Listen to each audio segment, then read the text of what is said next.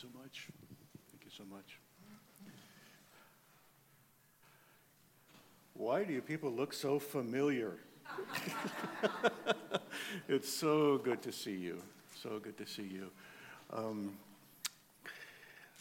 I have to tell you, and this is, I'm not just manipulating uh, facts here to bring you this truth, but it really is true.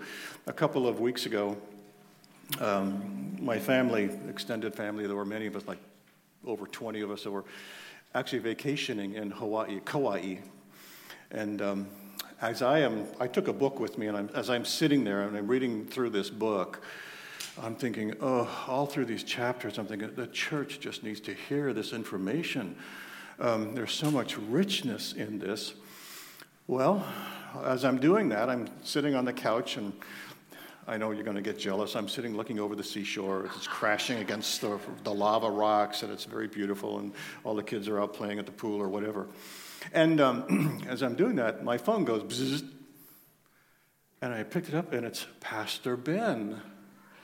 And uh, he, at that time, was offering an invitation to come and speak with you today. And I, have got the book in one hand, and I got my cell phone in the other, going, oh, yeah, yeah, this is going to work. so, anyway, um, that, that really, that's the truth. And so I went ahead, I was very close to finishing the book, and I went ahead and, and finished it.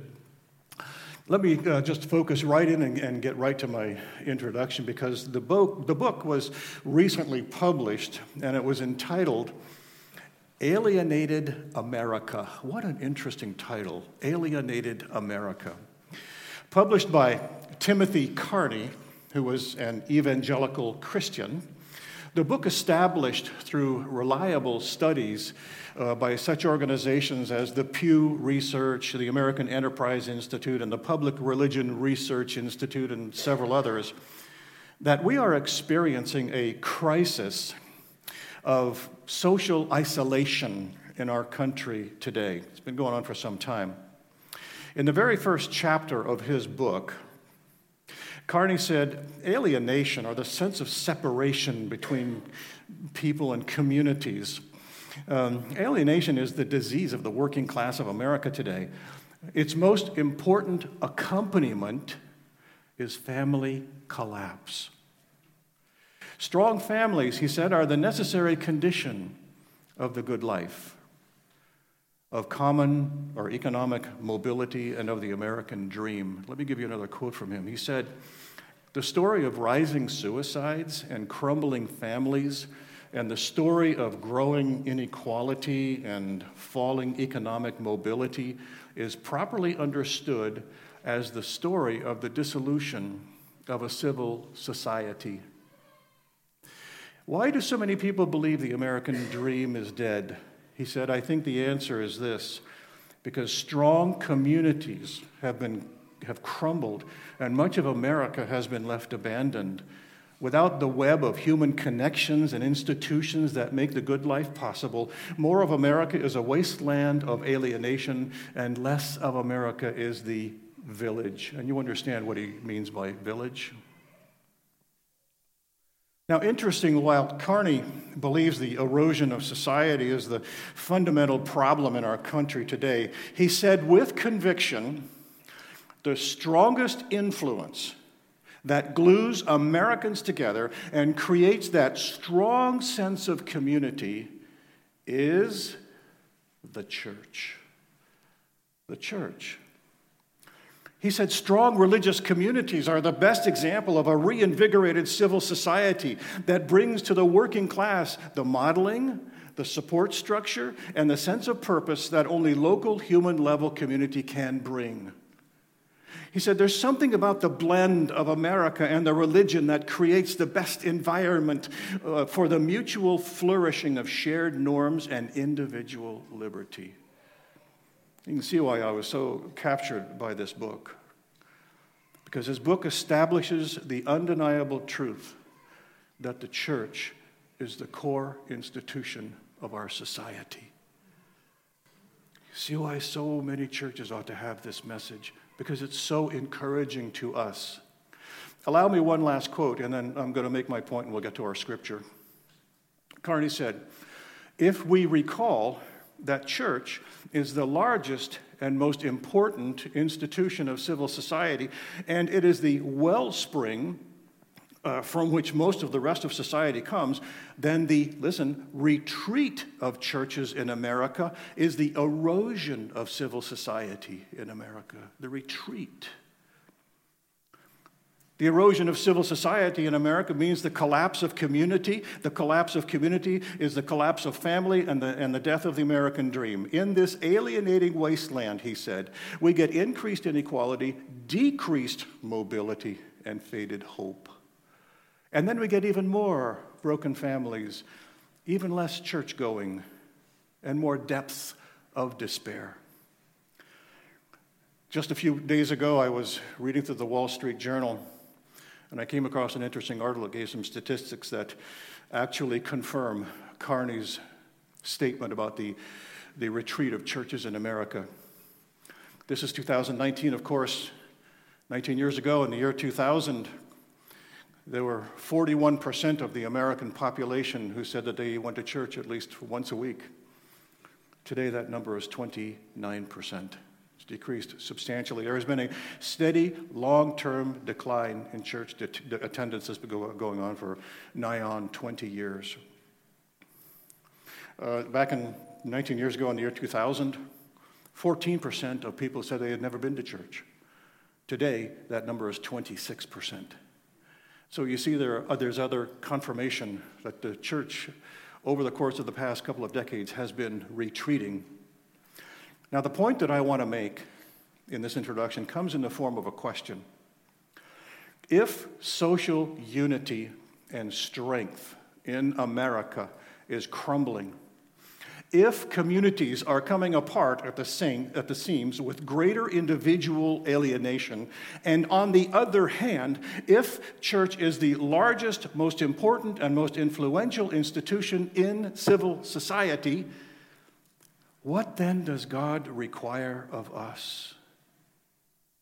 Not, I'm not speaking to just this church, I'm saying of all of us, of all evangelical Christendom in America today. What does God require of us? There is a precedent in the Bible where God has responded to this kind of situation. Would you please turn with me, if you haven't already, to the Old Testament book of Micah, chapter 6. Micah chapter 6. If you're not quite sure where that is, he's one of the uh, Old Testament minor prophets. The first you have are the major prophets, right? Isaiah, Jeremiah, Lamentations, Ezekiel, Daniel. And then you're going to go Hosea, Joel, Amos, Obadiah, Jonah, Micah. So you're going to find him right up uh, in the front end of the minor prophets there. I'll wait till you get there because I'm I'm going to introduce kind of a proposition statement from as we introduce our scripture this morning. All right. The overall theme of Micah's prophecy, and this is stunning, is the necessary product of saving faith. That which we experience today in our salvation is two things it's practical holiness, right? Sanctification. But secondly, social reform. It's, that's what comes out of Micah. Let me say that again. The overall theme of Micah is the necessary product of saving faith is practical holiness and social reform. And both of these things are based upon the righteousness and the sovereignty of our great, majestic God. I'm so glad that he sent Micah to give us this message. In his day, in Micah's day, social order had disintegrated in Israel. There was widespread rebellion against the rule of God. This is all in chapters 1 through 5, leading up to chapter 6, where we begin this morning. But there was this widespread rebellion against God and his ways. People were worshiping false gods. There was rampant social crime like coveting, fraud, rejection of what was good, and the pursuit of all kinds of evil like bloodshed and bribery, selling religion for personal gain, and false teaching in the name of God. Does any of this sound familiar to you? We experience so many of those kinds of things even today, which makes Micah very relevant to us and very practical. You see, in response to those sins that were tearing apart the fabric of Israelite life, God sent Micah with an important word of correction, principles that would restore order and civility in their society. And these same principles serve as guides for us today as to how we, the people of God, should respond under similar circumstances. The first thing that, pro- that God did through this prophet was to establish his righteous authority to give counsel to his people. And that's in verses 1 through 5. Would you look with me there, please, in chapter 6, um, verse 1? Hear now what the Lord is saying Arise, plead your case before the mountains, and let the hills hear your voice. Listen, you mountains, to the indictments of the Lord, and you, and you enduring foundations of the earth, because the Lord has a case against his people. Even with Israel, he will dispute. Now we hear from God directly. Look what he says My people, what have I done to you?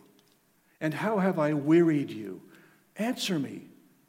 Indeed, I brought you up from the land of Egypt and ransomed you from the house of slavery. And I sent before you Moses and Aaron and Miriam, my people. Remember now what Balak, the king of Moab, counseled, and what Balaam, the son of Beor, answered him from Shittim to Gilgal, in order that you might know the righteous acts of the Lord. God asks, What have I done to deserve such treatment by my people? That I've done so much for. I saved you from hundreds of years of Egyptian slavery. I gave you faithful leaders. I even protected and blessed you when other people were trying to destroy you. That's how much I love you. That's how much I care for you. At that, at that point, Micah, emotionally overcome by God's righteousness and his love for his people, just bows down. The word is shakah in the, inter, in the uh, um, in the original. And it means to fall on your knees and fall on your face because you're overwhelmed with respect and awe for the majesty of God. And Micah bows down and he asks God, How, how do we make things right? How can I bring you adequate worship on behalf of your people? Look at verse 6. With what shall I come to the Lord and bow myself before the God on high? Shall I come to him with burnt offerings? He's, he's, suggesting things that might work.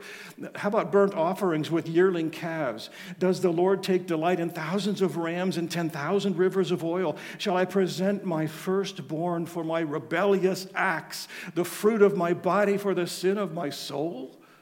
See how passionate his emotional state is when he says these things. And if we could just uh, recapture that in other words, he's saying, anything you want, Lord, I'm willing to bring to you in order to make things right. And it's right here, right here, that God gives the remedy for that social disintegration. And he gives a recipe for social reconstruction. Principles that will bring about a strong, vibrant, unified, faithful people. Look at verse 8.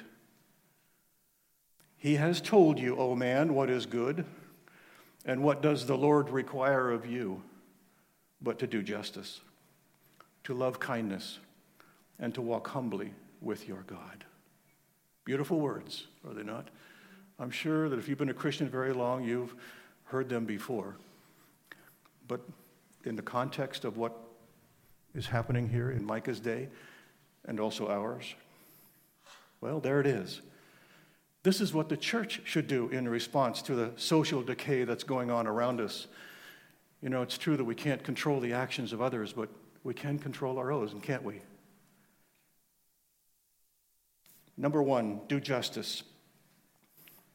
In other words, concentrate on doing what's right and fair according to the Word of God. Stay true and stay faithful to the trust that you have in God. Justice, along with uh, two other attributes, uh, characteristics, uh, which would be holiness and righteousness, uh, completes a threefold biblical revelation of God's absolute purity. So you might say purity is the same thing as God's holiness, righteousness, and justice.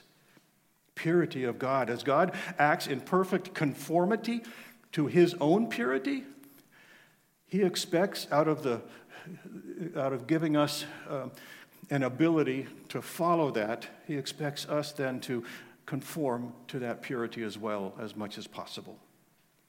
He is completely fair in his administration of social order, and he expects the same from us.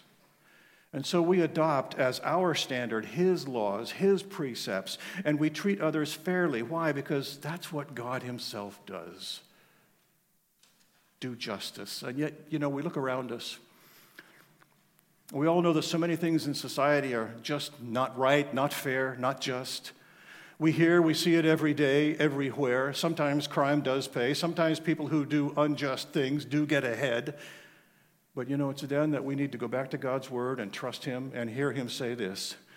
It was what the psalmist said in Psalm 73 when he went into the sanctuary of God and he perceived the end of the wicked. He saw that they would ultimately be destroyed.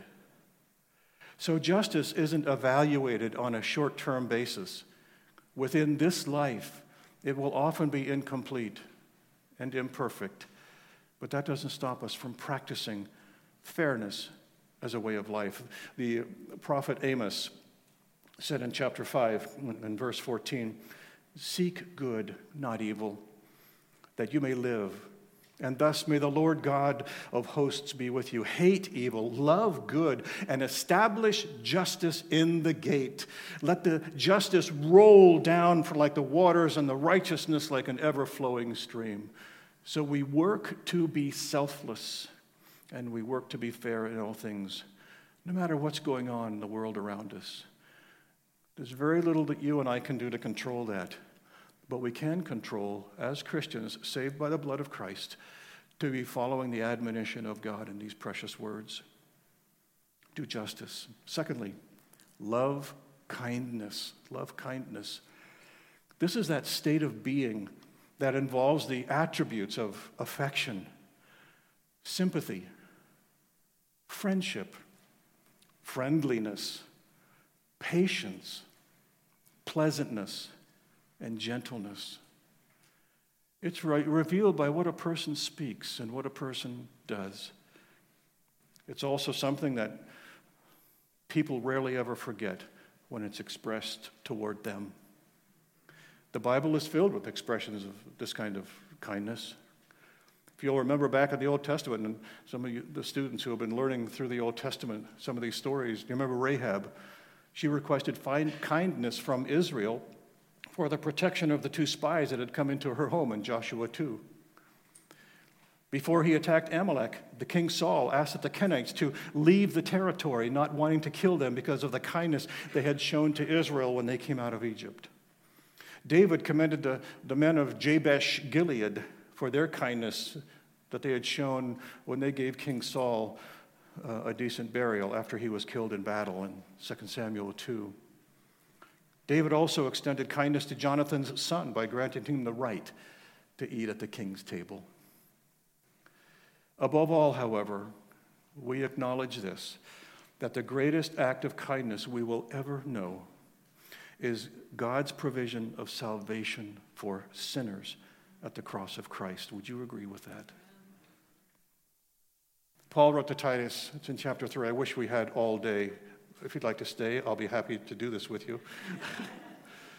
but in Titus chapter 3, listen to the words in verse 5.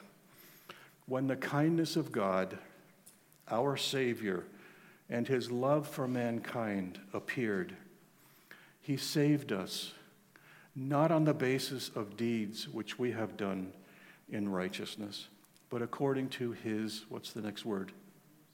Mercy, but according to his mercy by the washing of regeneration and renewing by the Holy Spirit, whom He poured out upon us how richly through Jesus Christ, our Savior, that being justified, declared not guilty by His grace, we might be made heirs according to that great hope of eternal life.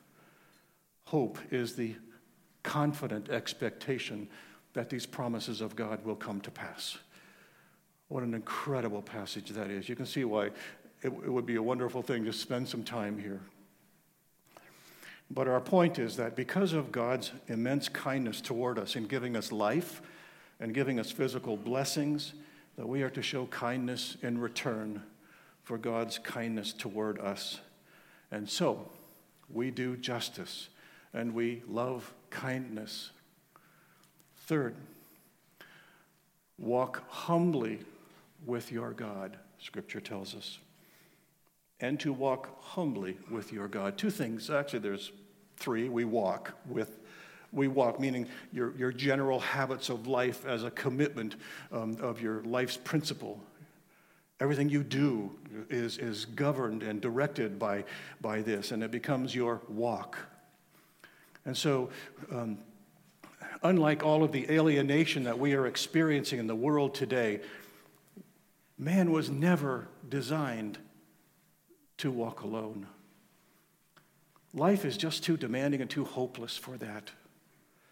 I really believe the root cause of all of the tragic, violent acts that we are seeing in our modern advanced society t- today is due to people drowning in the despair of loneliness that leads to desperate acts, expressing the depth of the hopeless existence, the result of walking alone, independent from God and from others, alienation, alienation in its worst moment. You know, all the way back in Genesis 3, after God created man and woman and brought them together in marriage, that oldest social institution in the world, everything was as it should be. God and man walked together. What soon followed, however, was a fracturing of that harmony. In the original sin of rebellion and disobedience, the ultimate expression of man's independence from God self alienation, you might say, man could no longer walk guiltless with him. And so, what did man do? Man hid from God. Genesis 3:8 tells us they heard the sound of the Lord God walking in the garden in the cool of the day. You can just picture the, the perfect serenity that's going on right here. And the man and his wife, here's where it changes, hid themselves from the presence of the Lord God among the trees of the garden. And it was then that they heard from God the most devastating words that could enter, ever enter the ear of man Where are you?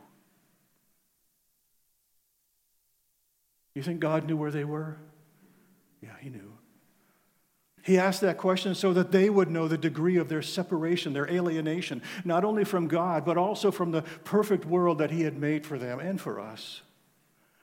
In a single act of defiance, everything changed. This brings us to our, our third point. We walk, we walk with God, and we walk with God in humility. We walk humbly with our God. The word root here is, is a sana, and, and it's the only place in the Bible where it is used in this particular form. It means to submit to God as you walk with Him. What a beautiful picture this is of our relationship with our Creator. When we walk with Him and for Him, He is pleased then to open up His plan uh, in our life that provides the order and the tra- tranquility and the peace that we need so badly. This is the wonderful part about a good, a good God as well as a great God. This is the ultimate solution to an alienated world. When you humbly walk with God, you are never alone. You always have help. He is there as our eternal protector, provider, guide, and companion. When you walk humbly uh, with God, you always have someone to talk to, talk with, someone to relate to, and someone to seek guidance and gain strength from. It's what He requires of us. But I'm happy to have it, aren't you? But it's what He requires in order to have a good and tranquil life. Now, friends, with this, what we have here is a revelation, a revealing of the North American, if you will. I'm speaking of our, our country in relationship to what Carney addressed. We have a, a revealing of the evangelicals, uh, evangelical church's present opportunity in the world. And this is the encouragement that comes from Scripture to us. As we do these things individually, and that as we do them individually, the synergistic power where one and one equals three or four comes together collectively as a church, and we become the light, we become the life, we become the hope of all the sin and all the corruption that surrounds us. Do you believe that this morning? I hope you do because you, we all where the Word of God is being preached in churches here this morning, all across this country. This is, this is what we must believe because it's what God requires of us. And if God requires it of us and we are pleased to give it to Him, then it works. Just may not work immediately. Maybe it will not work in five minutes from now, but we give it time. And we know that church, as the primary social institution of this country, if we do these things one on one, we come together in that strong community, we present these things light, life, and hope to the world around us, all the sin around us. Now, some may choose not to look at it or t- take it or accept it, but that's their choice. But you see, the scripture is what does the Lord require of you? It's not optional for us. And besides, it's good for us. God always has His glory in mind and our good when He gives us these kinds of requirements. It says, Do this, and you will have fulfilled my plan for you. If, as Carney said, the church is the strongest influence in society, and I truly believe that because I see the community here that he wrote chapters about. I don't see it a lot in the world outside the church because I, see, I do, I agree, I, I see it crumbling. Uh, I see bowling alleys closed. I see uh, nobody's going to bridge clubs anymore. What's bridge? I know, it's a card game. Um, I see these things. You know, we have a roller skating rink uh, in, our, in our town that closed. Why? No business, no community there. Thank God he took a hold of that thing and, and a church bought it. Yes, that's what we're talking about. That's a lot more community than roller skating, isn't it? And there's a whole movement afoot in Ukiah. They're saying, hey, um, let's save our bowling alley. I say, no, let a church buy it. uh, I think it's, I don't whatever, it can be done. But you see what I'm saying? And if the church is the strongest influence in society, then let's take full advantage of this. If the church is the strongest influence in society, then let's unify ourselves under these instructions and, and take them seriously and do them and fulfill our mandate from God. And let's meet the need of the world around us. Why? By proje- how? By projecting a beacon of hope to those with eyes to see and with ears to hear and with a heart open to the healing power of the gospel of Jesus Christ. There's the power of the church in the world today. I do not accept for a moment, and I pray you do not do this either, that, that, that we would be a part of anything that would retreat from our holy calling and righteous calling and powerful calling from God to be the church that He wants us to be. And in this, I find great encouragement. I, I, I um, was kind of sorry when I finished the book. I was on the last chapter when Pastor Ben texted me, and I thought, oh my goodness, this is what the church needs to hear today. There, not that there's any condemnation in this, but there's great encouragement in this. Because, like you, each one of you, uh, my greatest desire is to glorify God with my life. And when we come together to do that uh, in corporate form, like we are right now, what a pleasure it is to say, Yeah, I'll do that. And to see that synergism, that one plus one equals far more than two and to see that begin to work in the world over time. Maybe a little time, maybe a medium amount of time, maybe a long time, I don't know. But the idea is that it glorifies God when the church becomes what he wants it to be, or is what it wants to be. And as Paul said, I have no complaint with you, but do still more to the Thessalonian church. That will keep us in the embrace, the solid, loving, firm embrace of God's grace that gives us the companionship that we were designed for. It will provide, it will prove that we are doing our part then to help heal a broken society. Moreover, in this, we will discover the joy that a, the true joy, which is contentment multiplied, um, that accompanies obedience no matter what happens in the world around us. We can be the light, we can be the life, we can be the hope of those around us. Not taking anything away from Jesus, because he's the one that truly gives us life, doesn't he? He is the one that happened at the cross a long time ago, and behind that, um, there was the formation of the church in Acts chapter 2, and from that point on, uh, we find these instructions that are relevant to us, not just in the New Testament, but also these principles that come out from the Old Testament. So, my prayer this morning and, and uh, my, I guess, admonition, my encouragement is that God would bless us, you and me, as we honor Him by doing justice, by loving kindness, and by walking how? humbly with our God. That's my prayer this morning and the teaching from the Word of God. As the worship team comes, let's pray. God, I want to thank you for the opportunity to share these truths which do come from your Word.